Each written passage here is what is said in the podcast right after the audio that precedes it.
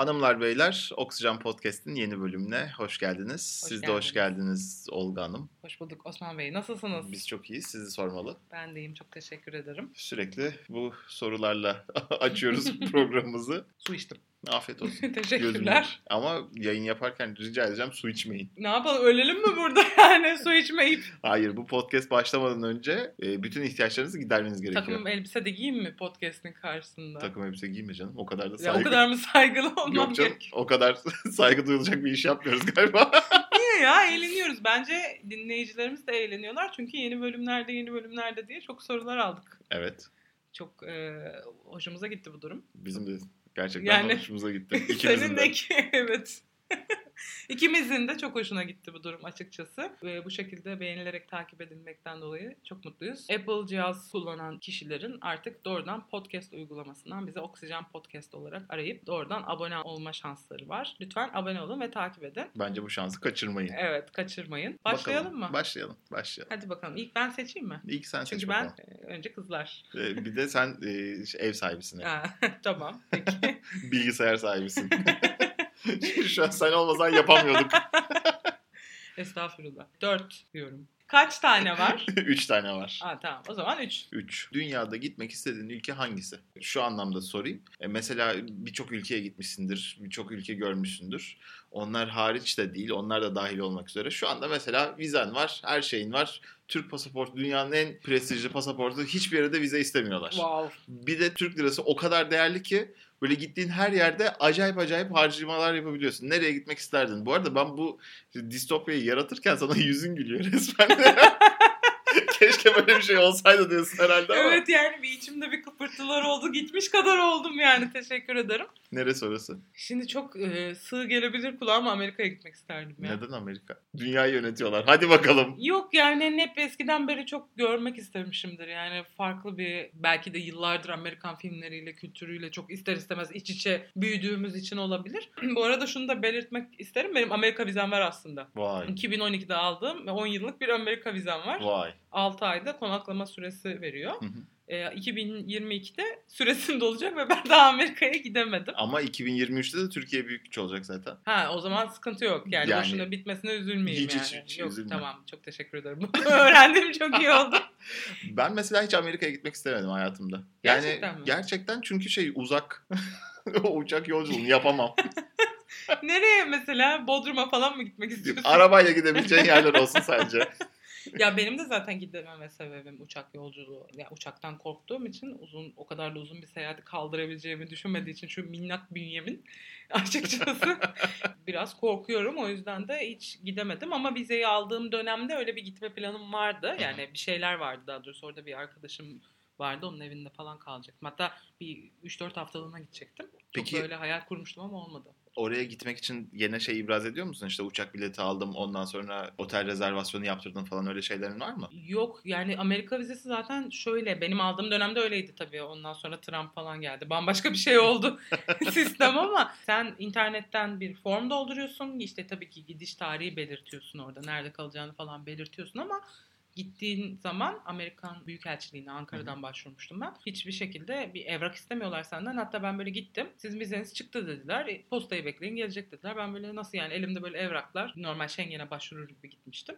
Hiçbir şey almadılar. Ben aynen tıpış geri dönüyorum. Yani 3 saniyelik bir şey için buradan Ankara'ya uçakla gidip gelmiş oldum. Yani çok manasız oldu ama neticede vizeyi verdiler mi? Verdiler.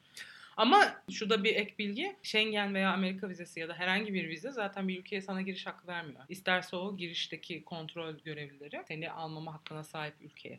Bunu Amerika'da çok uyguluyorlarmış. Evet. Duyduğum kadarıyla, bildiğim kadarıyla. Evet. Oradaki polis senin bütün yatırımını, hani bütün uçak biletini almışsın, otelini ayarlamışsın, bilmem ne, cebine de para koymuşsun, diyor ki git. Nasıl gideceksin? Çok ilginç bir şey ya. Gerçekten de ülkelerin öyle bir olayı var. Yani seni almama hakkı var. Yani vize sana vermiyor. Garantisini vermiyor daha doğrusu.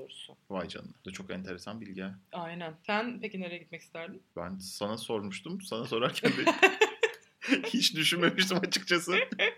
Ama dur düşüneyim ya. Ben çok merak ediyorum. İskandinavya'yı çok merak ediyorum. Neresini özellikle? İskandinavya'nın kendisi. Şimdi İskandinavya dediğin böyle bir köy değil yani. Büyük bir yer. Yok ya, kuzey ışıklarını çok merak ediyorum. Bir, onu çok görmek istiyorum. İkincisi o. Mesela IKEA'ya girdiğim zaman bilmiyorum. Ürün yerleştirme gibi de oldu ama Gene reklam verdiğimiz ama asla karşılığını alamadığımız anlar.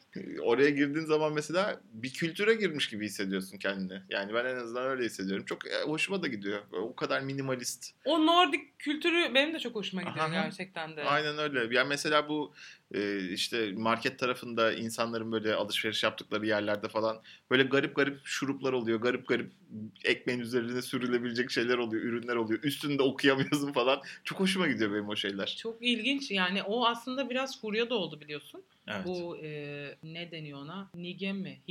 Hige deniyor galiba. Hoga. Ha, işte artık nasıl okunduğunu bilmiyorum. Hoga. Yazılışı H-Y-G-A şeklinde. İşte yok mumlar yakın, işte battaniye alın bilmem ne falan.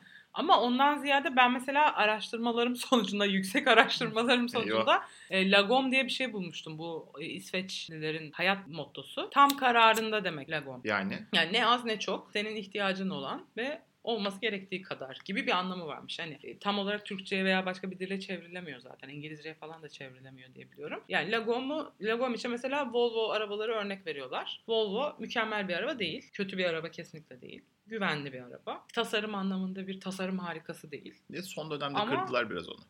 Ama kötü görünen bir araba da değil. Evet. Yani ideal olması gereken tam kararında. İşte adamların da hayat tarzı öyleymiş biraz. Hani evlerine aldıkları mobilyalar. Zaten yanlış bilmiyorsam IKEA'da İsveç markası. İsveç. İşte mobilyaların o sadeliği. Hı-hı. İşte hayat tarzlarını yürütme biçimleri. İşte aldıkları ürünler vesaire gibi şeyler. Hani fazlasına ihtiyacımız yok. Azından da kendimizi mahrum etmeyelim gibi bir mantıkları var. Bence çok tatlı bir şey bakış açısı. Ya kesinlikle. Yani. Peki mesela sence ülkeler arasından hangisi? Yani İsveç, Norveç, Finlandiya, Danimarka. Danimarka'yı da işte hani biraz dahil ediyoruz canım. Danimarka da dahil, İzlanda bile dahil. Onlar da Viking. İzlanda evet. İzlanda da dahil.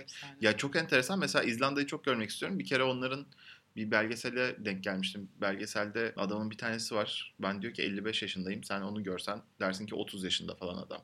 Sürekli sağlıklı besleniyorlar. Yani mutfakları zaten belki çok çeşitli değil ama mesela yerden termal su çıkıyor. O termal suda pişiriyorlar yemeklerini. Haşlıyorlar bir şekilde. Mesela biliyor musun? Tutumlu çocuk. Tutumlu çocuklar. Ya da işte aşırı zaten fiziksel olarak bariz üstünler. Çok hoşuma gidiyor o kadar üstün olmaları.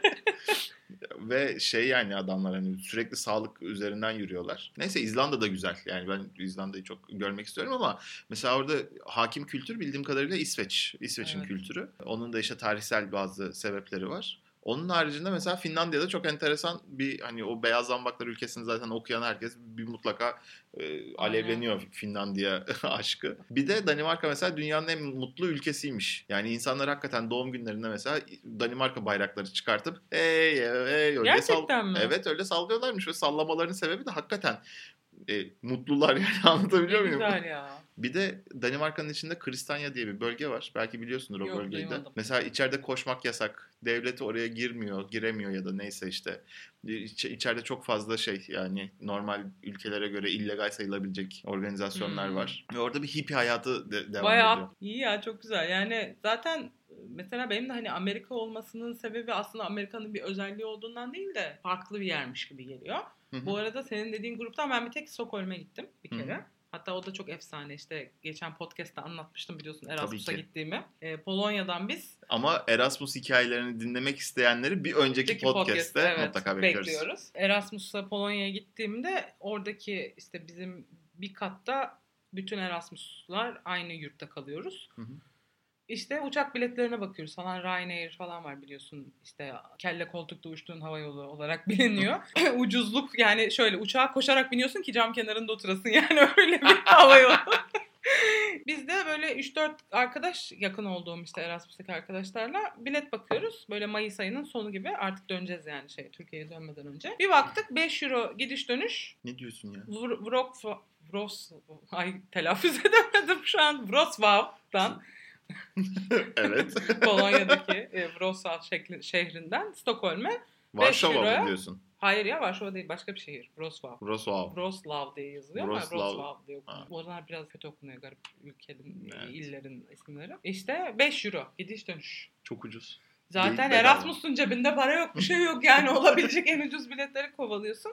Neyse biz de gittik. İşin garip tarafı yurttan yani bir 25 kişi falan daha bizden sonra bunu duyup bilet aldılar. Biz neredeyse uçağın hepsi Polonya'daki Erasmuslar olarak gittik. Bu arada yani babamdan sonra gerçekten ucuz uçak bileti konusunda sen geçtin onu. Geçtin mi? Geçtin. Yani 9.90'a İstanbul'dan Antalya'ya uçak bileti bulmuş adamın hikayesini şu an eziyorsun. Ryanair'de aslında çok daha erken alırsan böyle yaklaşık bir yıl öncesinden falan alırsan 1 pound'a 1 euroya falan da bilet bulabiliyordun o zamanlar. Şimdi ne oldu bilmiyorum tabii bahsettiğim 10 yıl önce yaklaşık yani. Ama euro o kadar değer kaybetmiyor. Yok onlar ya büyük ihtimalle o değişmemiştir ama ben siteye bakmadım çok uzun zamandır o yüzden bilmiyorum. Kalktık gittik Stockholm'e. Abi Stockholm çok güzel bir yer yani insanlar ben hayatımda o kadar mutlu insanları bir arada görmedim. Herkes çok güler yüzlü. Ya bir de o dönem tabii bizim gittiğimiz dönem şansımıza hava falan da artık bayağı ısınmıştı. Yani yazdı. Herkes kısa kolluyla geziyordu. Tamam. Belki de aylarca göremedikleri güneşi gördükleri için de öyle olabilirler ama 15 derece değil mi? Çok hayır değil. Gayet 25 derece 26 derece falan civarında bir hava vardı. Ve herkes çok güler yüzlü, çok yakın ve abi hayatında deneyimleyebileceğin en özel şeylerden biri bence. Gece 11 açık hava bir bardayız. Ve hava aydınlık. Ya o çok güzel işte. Yani efsane bir şey böyle yani bakıyorum saat kaç ulan falan diyorum böyle 11 yani inanılmaz. Ama tabii onun da şöyle bir kötü tarafı var. Yaz aylarında herkes siyah perde kullanıyor evde. Tabii canım. Çünkü uyuyamazsın. 3'te aydınlanıyor hava geri yani. Bu kadar güler yüzlü insanı başka bir yerde bir arada görmedim. Tahmin ediyorum ya. Mutlu insanlar. Mutlular yani ve herkes İngilizce konuşuyor. Yani en yaşlısından en küçük çocuğuna kadar. Çatır çatır yani konuşuyorlar. Bir şey söyleyeceğim. İbrahim Tatlıses konuşmaları bunlar. İngiltere'ye gittim. İyi de İngiltere değil ki. Herkes İngilizce konuşuyordu. Şimdi herkes İsveççe konuşuyor desem öyle olabilirdi. Ama mesela İsveççe orada hani Finlandiyalıların da bilmesi gereken, öyle Norveçlerin de bilmesi gereken falan bir dilmiş. Majör dil yani. Majör dil oradaki. İsveççe de güzel bir dil bu arada. İsveççe acık Cermenik ya. Evet. Çok benziyor. Almanca bilen kıvırabiliyormuş hızlı bir şekilde. Sadece daha Almanlar gibi öyle diye konuşmuyorlar da biraz daha yumuşatarak, ağızlarını da yuvarlayarak konuşuyor. Yani benim en azından metroda, trende orada burada duyduğum yumuşak bir ses tonuydu yani. Ama çok komik mesela. Finlandiya'nın hem alfabesi demeyeyim zaten Latin alfabesi de dili biraz farklı başka bir kökten geliyor. Evet onu duymuştum. Macarca. Tabii, Macarca da aynı. İnce gibi dillerde farklı. Yani birisini trollüyormuş gibi böyle bir şey yazıyor ama yani anlayamıyorsun. Artık sen tercih et nereye gitmek istediğini. İşte İskandinavya. Güzel ya İskandinavya güzel. Genel olarak güzel. Mutlu herkes dediğin gibi. Bir de o tatlıları matlıları 10 numara. Boylar uzun. Bu önemli. Bir de bir arkadaşım gitmiş böyle. O anlatıyordu. Yani işte televizyon satan bir mağazanın vitrininde bir black metal grubu gerçekten orada şarkı söylüyor. Onun klibi dönüyor falan. Adamların folklörü gibi biraz. Tabii. Yani çok böyle klişe bir şey söylüyorum belki ama TRT müzik neyse. Yok gerçekten kültürel müzik neredeyse rock müzik gibi bir şey orada yani. Rock metal hatta yani. Ha bir de İzlanda'da mesela bir grup insan bir bara giriyorlar. Bakıyorlar müziği beğenmiyorlar. Sonra çıkıyorlar dışarıda o müziğin daha güzelini icra ediyorlar falan. Vay çok güzel ya. Yani, deneyimlemek lazım gerçekten. Gerçekten öyle. Hayat çok kısa. Bir de mesela çok görmek istediğim Faroe Adası var. Danimarka'ya bağlı bildiğim kadarıyla. Danimarka'dan özel bir vize alıp ancak oraya gidebiliyorsun. Tabii. Çok iyiymiş. Çok küçük bir ada zaten ve yani böyle adaların küçüklüklerini ya da gelişmişliklerini çözebilirsin. UEFA kupasında mesela ilk o takımlar elenir. Öyle mi? Faroe Adası takımı elenir. Öyle Temmuz'da, Haziran'da falan maç yapmaya başlarlar. Eylül'deki turnuva için.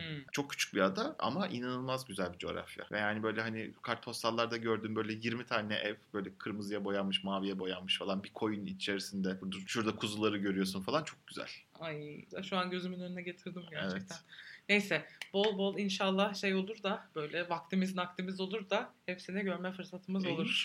İnşallah. O zaman bir sonraki konuya geçelim mi? Geçelim. Ben soruyorum o zaman. Evet sor bakalım. Bende 4 tane var. Tamam. 3. Ben hep 3'le başlıyorum. Uğurlu rakamım oldu. Halbuki 5'tir uğurlu rakamım ama 5 tane. Maalesef 5 yok elimizde. 5 taze bitti. Bulamıyorsun yani. Kusura bakma ama yapamıyorsun. Ya arkadaşlar bize bu arada konu önerirseniz Instagram hesabımızdan ki Instagram hesabımızda O2 Podcast. Evet. Çok seviniriz. Bizim için de oldukça keyifli olur sizin önerdiğiniz konuları konuşmak. Evet. O zaman 3 numarayı sana söylüyorum. Hangi kitabı yazmış olmayı veya şarkıyı bestelemiş olmayı isterdin? Net. Bak hiç düşünmeden cevap veriyorum. Yüzüklerin Efendisi. Kitabı yazmış olmayı, filmi çekmiş olmayı değil. Hayır yani keşke ben yazsaydım onu. Keşke Tolkien olsaydım ben. Osman Tolkien. Hayır, onun bir de John Ronald Royal Tolkien ya. Hani çok ismi var ya. Benim de çok ismim var. Olurdu yani. Sadece isim üzerinden aldık ama. Yani daha ulvi değerlerin olduğunu düşünmüştüm bence bu cevabın içinde. Yok ya, Tolkien yani o Yüzüklerin Efendisi dünyayı değiştirdi. Nasıl dünyayı değiştirdi? Aslında çok toplumda istenmeyen demeyeyim de acık dışlanmış bir FRP'ci grup çıkarttı. Evet. Hani o ki biz de geçmişimizde bunlara dahildik. Ya onu karıştırma şimdi de. Şimdi popi miyiz? Popiyiz ama yani. Hiç patates. Ama Yüzüklerin Efendisi çok enteresan eser. Yani neden enteresan eser? Bir kere hiçbir kitapta neredeyse olmayan adam bir dil geliştirdi. Zaten dil bilimci herifin kendisi. Ondan sonra dil torunları, torunların çocukları bile hala para kazanıyor bu işten. Doğru. Ondan sonra yani bir aileye verilebilecek en güzel miras ve en güzel soyad bence. Ondan sonra var. Yani bir de mesela daha doğrusu kitabın filmi yayınlandı ya. Film de çekildi. O filmi de kaliteli. Film bence bir kitabın uyarlanabileceği en kaliteli film yani. Aynen öyle. Ondan sonra Hobbit de çekildi. Bunlar güzel şeyler. Ya Yüzüklerin Efendisi bence ben çok eskiden okudum. Yani sen de büyük ihtimalle çok eskiden okumuşsundur. Ama sonra 32 defa filmini izledim. Her filmi ayrı ayrı. Hobbit de dahil. Mesela ben ondan sonra de izledim. Okudum, affedersin. Silmarillion'u falan da okudum. Bir şey söyleyeceğim o Silmarillion'la ilgili. O sözünü kesmiş gibi olacağım ama Silmarillion'u ben 4 defa başladım. 5. de ancak bitirebildim. Kafamı almadı.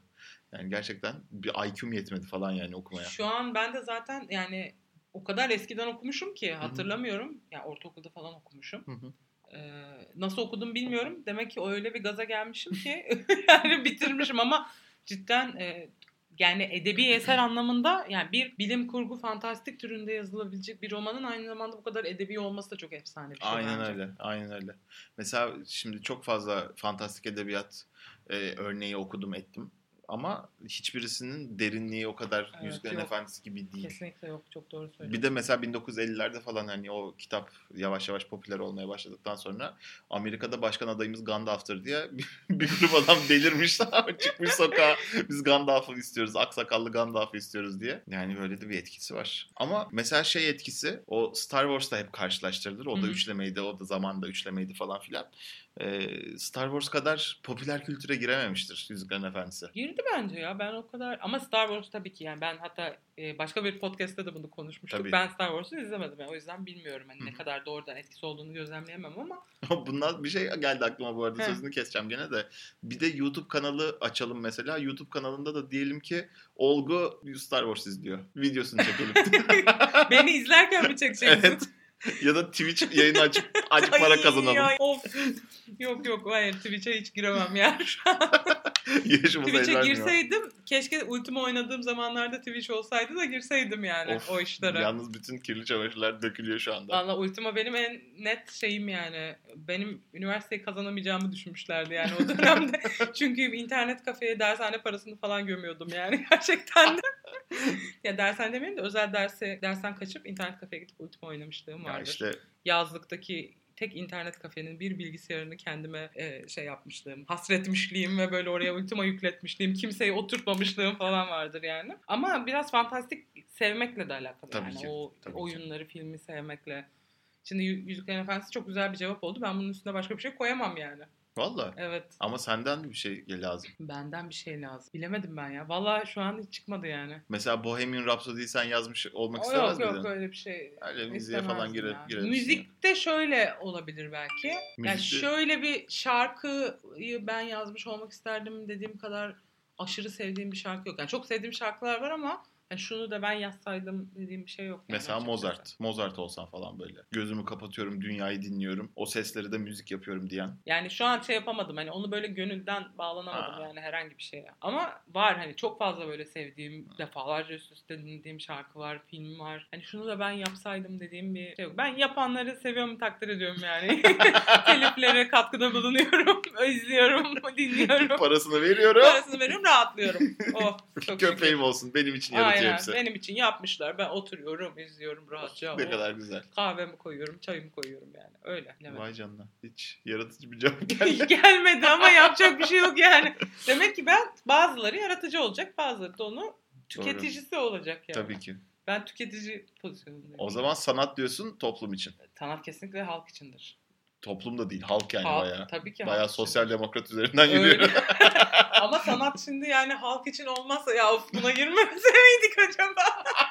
Bir tane film var geçenlerde, hatta tekrar izledim. Fransız filmi. Dokunulmazlar diye izledin mi? Intouchables. Intouchables. Untouchables. Intouchables. Fransızcasını söyledim. Buraya gelmeye çalışıyordum. Yemin ediyorum. Dipsiz bir kuyuya düştüm yani. Neyse, o filmde bir hasta işte ne deniyor? İşte boynundan aşağısı tutmayan bir... Felçli. Felçli değil ya. Türkçesini ben söyleyeyim. Kuadrip ne deniyor? Bir şey deniyor işte. Aman tam hatırlayamadım şimdi. Jötem. İlle de jötem diye devam ediyor. Bildiğim tek Fransızca. Monsieur, mademoiselle, madame. Paris. Fransızcam bitti. Vuy. Son. Ana bitmemiştir. Vuy. Vuy, evet değil mi? Vuy o. Vuy.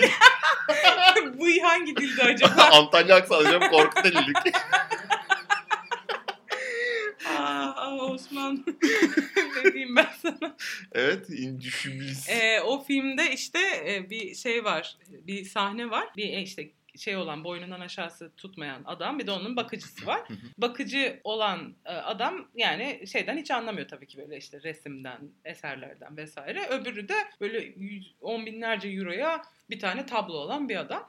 İşte bunlar beraber sanat galerisine gidiyorlar. İşte o bakıcı olan adam tabii ki dalga geçiyor falan, böyle saçma sapan, çünkü sanki onun gözünde işte o boyayı bildiğin tuvale fırlatmışsın, 3-5 damla boya kalmış tuvalin üstünde. Adam 20.000 euroya satıyor eseri. Ama orada da mesela şey hikayesi var. Şimdi modern sanat sanat mıdır diye sorarım yani.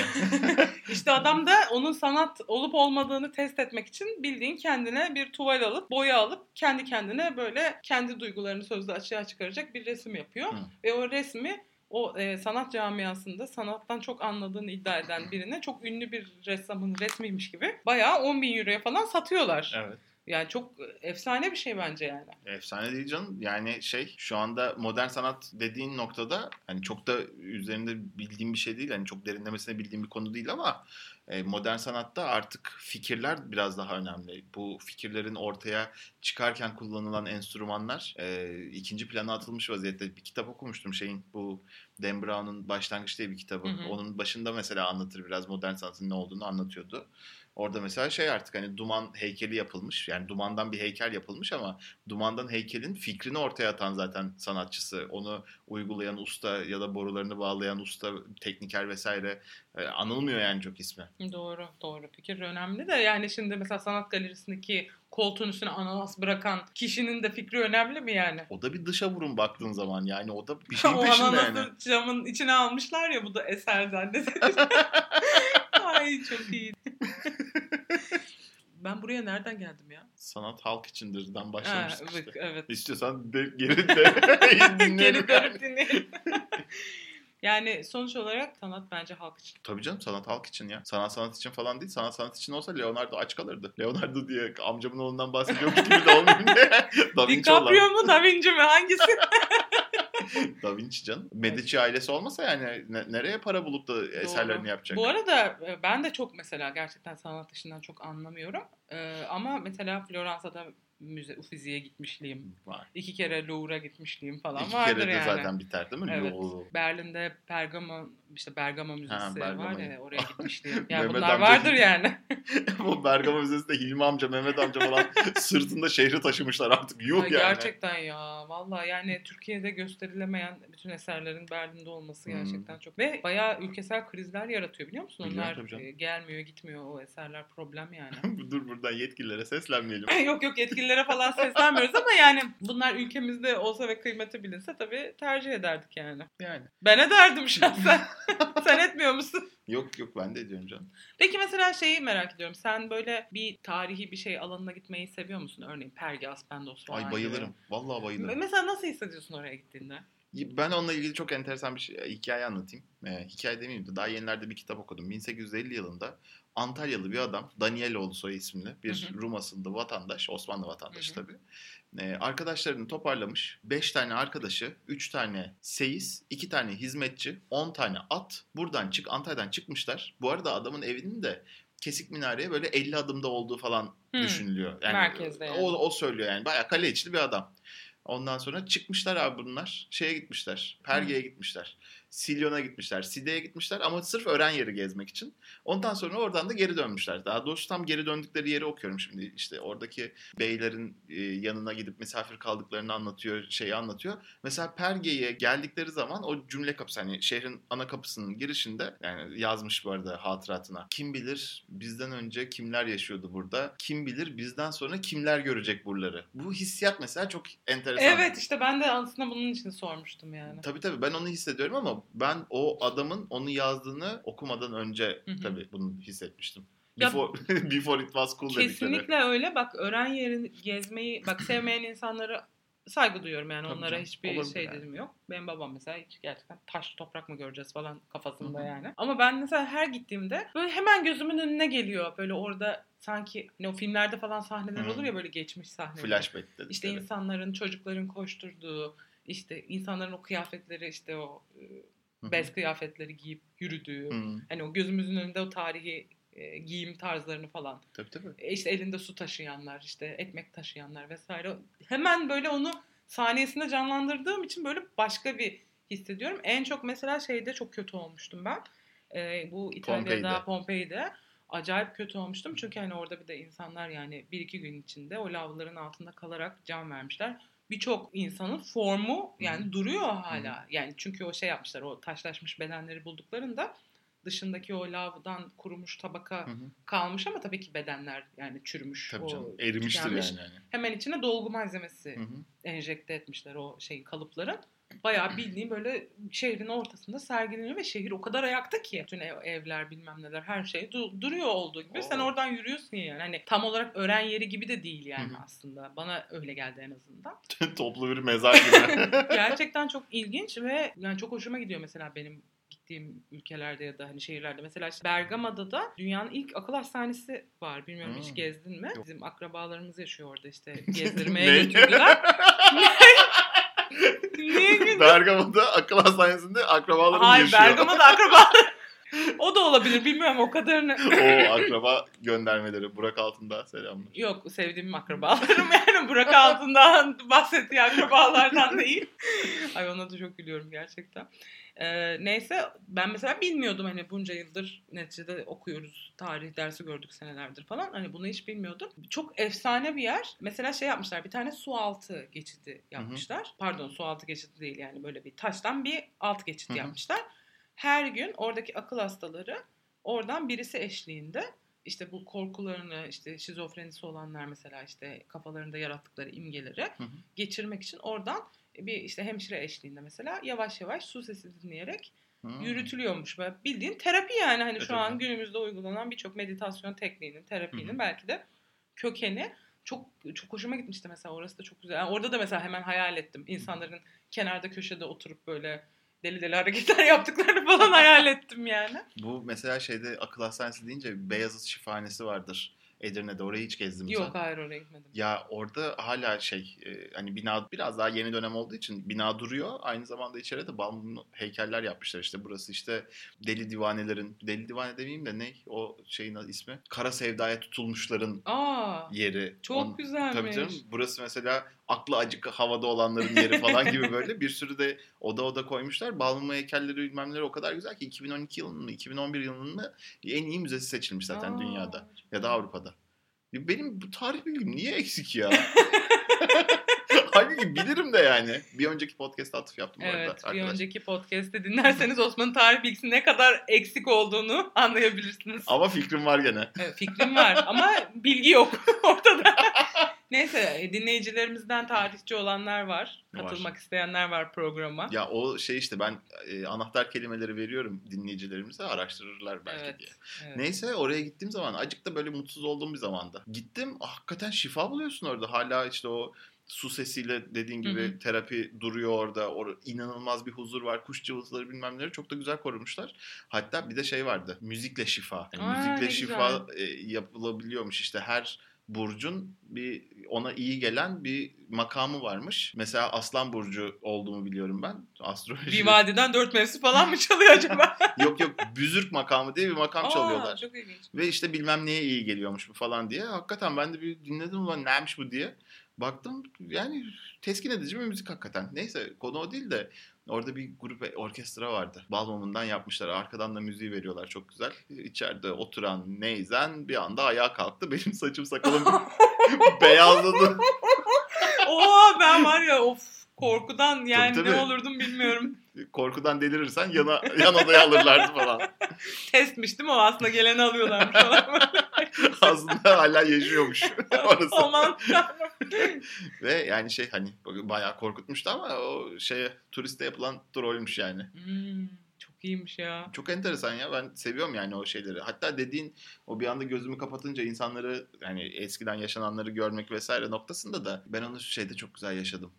Taşkışla ve Maçka binalarında İstanbul Teknik Üniversitesi'nin. İstanbul'da birçok yerde onu yaşayabiliyorsunuz zaten. Yani ya. İstanbul'da yaşaman ayrı. Mesela kapıdan içeri girdiğin zaman tamam eğitime gidiyorsun ya da derse gidiyorsun orada ama şey çok güzel yani. Buradan kim bilir kimler geçti. Vay canına falan diyorsun ya da işte özellikle Gümüşsuyu binası hani İTÜ'nün kalbiydi bir dönem şimdi Ayazar kampüsü oldu ama o Gümüşsuyu'nda mesela Gümüşsuyu'nda yetişen mühendisler Türkiye'nin yani kaderini, yani kaderini mi değiştirdi diyeyim artık ne diyeyim.